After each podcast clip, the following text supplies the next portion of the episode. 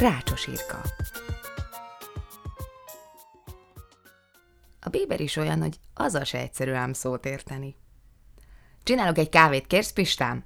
Mit Ferike? Kávét, mondom, csinálok egy kávét. Jó, jó, kérek, Ferike, kérek. Süket a Bieber, mint az ágyú. Hozzá ordít. Nem keciségből, persze, hogy nem keciségből ordít, csak süket. Pedig rendes csávó, aranyszíve van neki amúgy, sokat röhögünk rajta.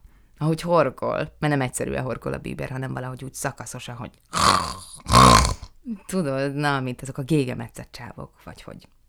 Sokszor már azon a ponton vagyok, hogy hát ez az meg egyszer még megfullad itt nekünk.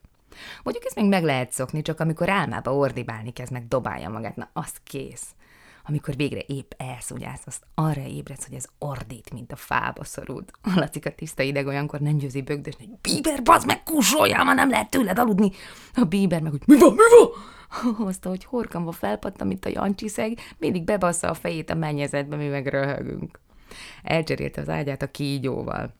Mert a Lajoska, tudod, az a neurotikus kis nyiszlettirpák, mindig oda elé a stokit, de úgy csontra bele a bíber szájába, hogy a Pista semmit se látott tőle. Azt, amíg a tévé ment, a Lajoska föl se emelte a segét, ott fonódott a stokin egész a monoszkópig. Na, hát mindig fölment a pumpa a bíberbe. Mit mond, Farika?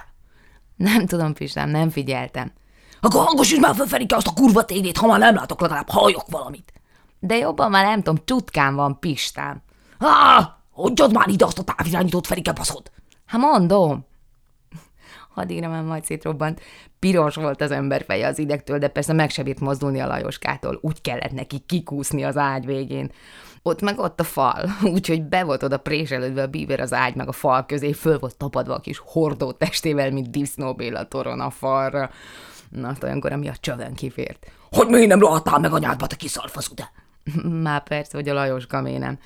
És akkor ez még az egyszerűbbek közül való. Hú, hogy cifrázta olyankor a Bieber. Pedig nem egy agresszív köcsök különben, tényleg, inkább mondanám, hogy olyan jó indulatú balfasz.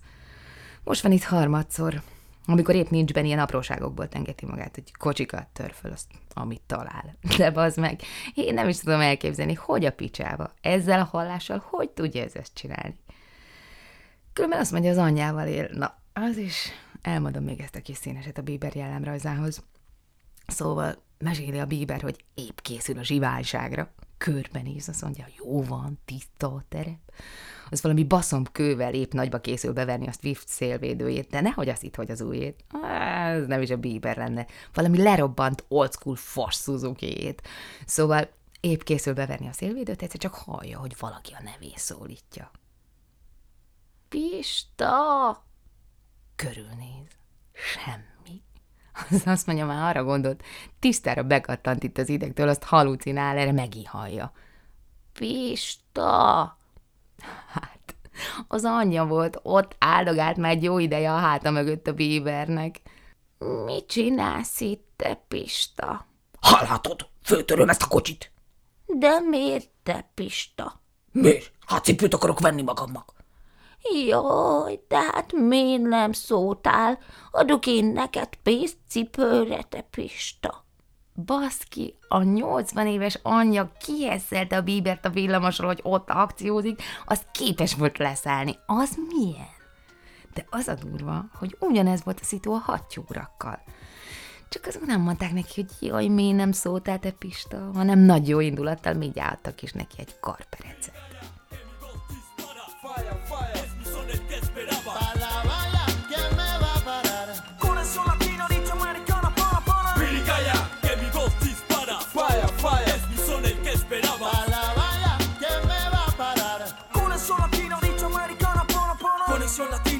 Dicha americana ganas, para La Habana, sentimiento de manana panas. Convierto el triunfo en sufrimiento que a mi gente le ha costado dado